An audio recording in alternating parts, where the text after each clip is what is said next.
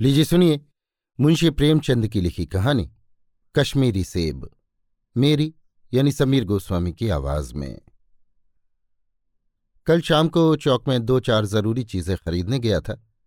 पंजाबी मेवा फरोशों की दुकानें रास्ते ही में पड़ती हैं। एक दुकान पर बहुत अच्छे रंगदार गुलाबी सेब सजे हुए नज़र आए। जी ललचा उठा। आजकल शिक्षित समाज में विटामिन और प्रोटीन के शब्दों में विचार करने की प्रवृत्ति सी हो गई है। टमाटो को पहले कोई सेंत में भी न पूछता था। अब टमाटो भोजन का आवश्यक अंग बन गया है।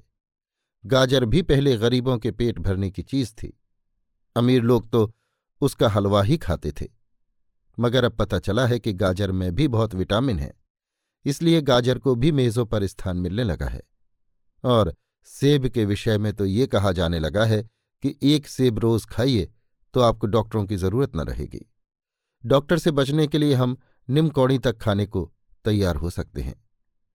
सेब तो रस और स्वाद में अगर आम से बढ़कर नहीं है तो घटकर भी नहीं।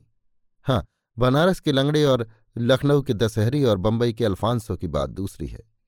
उनके टक्कर का फल तो संसार में दूसरा नहीं है, मगर उनमें विटामिन और प्रोटीन है या नहीं? है तो काफ़ी है या नहीं? इन विषयों पर अभी किसी पश्चिमी डॉक्टर की व्यवस्था देखने में नहीं आई। सेब को ये व्यवस्था मिल चुकी है।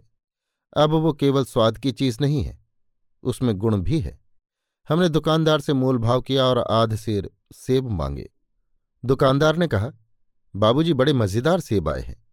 खास कश्मीर के हैं। आप ले जाएँ, खाकर तबीयत खुश हो जाएगी। मैंने रूमाल निकालकर उसे देते हुए कहा चुन चुन कर रखना। दुकानदार ने तराजू उठाई और अपने नौकर से बोला, लौंडे, आध सेर कश्मीरी सेब निकाल ला। चुनकर लाना। लौंडा चार सेब लाया।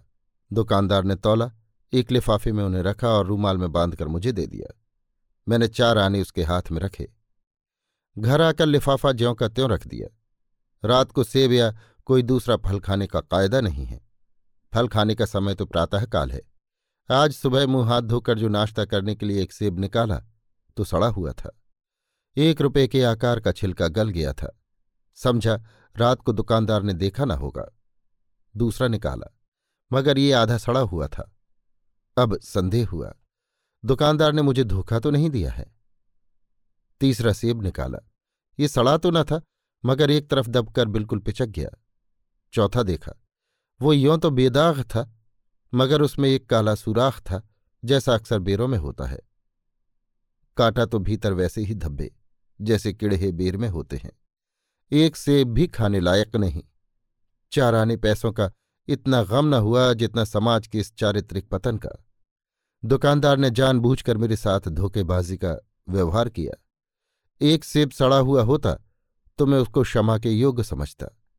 सोचता उसकी निगाह न पड़ी होगी। मगर चार के चारों खराब निकल जाए, ये तो साफ़ धोखा है। मगर इस धोखे में मेरा भी सहयोग था। मेरा उसके हाथ में रूमाल रख देना मानो उसे धोखा देने की प्रेरणा थी। उसने भांप लिया कि महाशय अपनी आँखों से काम लेने वाले जीव नहीं हैं, और न इतने चौकस हैं कि घर से लौटाने आए। आदमी बेईमानी तभी करता है जब उसे अवसर मिलता है। बेईमानी का अवसर देना, चाहे वो अपने ढीलेपन से हो या सहज विश्वास से, बेईमानी में सहयोग देना है। पढ़े लिखे बाबुओं और कर्मचारियों पर तो अब कोई विश्वास नहीं करता। किसी थाने या कचहरी या म्यूनिसपैलिटी में चले जाइए आपकी ऐसी दुर्गति होगी कि आप बड़ी से बड़ी हानि उठाकर भी उधर न जाएँगे। व्यापारियों की साख अभी तक बनी हुई थी। यों तौल में चाहे छटाक आध छटाक कस लें, लेकिन आप उन्हें पाँच की जगह भूल से दस के नोट दे आते थे तो आपको घबराने की कोई ज़रूरत न थी। आपके रुपए सुरक्षित थे। मुझे याद है, एक बार मैंने मुहर्रम के मेले में एक खोचे वाले से एक पैसे की रेवड़ियाँ ली थीं और पैसे की जगह अठन्नी दे आया था। घर आकर जब अपनी भूल मालूम हुई तो खोचे वाले के पास दौड़ा गया। आशा नहीं थी कि वो अठन्नी लौटाएगा, लेकिन उसने प्रसन्न चित्त से अठन्नी लौटा दी और उल्टे मुझसे क्षमा मांगी।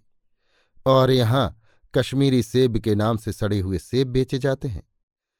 मुझे आशा है पाठक बाज़ार में जाकर मेरी तरह आँखें न बंद कर लिया करेंगे। नहीं, उन्हें कश्मीरी सेब ही मिलेंगे। अभी आप सुन रहे थे मुंशी प्रेमचंद की लिखी कहानी। कश्मीरी सेब। मेरी यानी समीर गोस्वामी की आवाज़ में।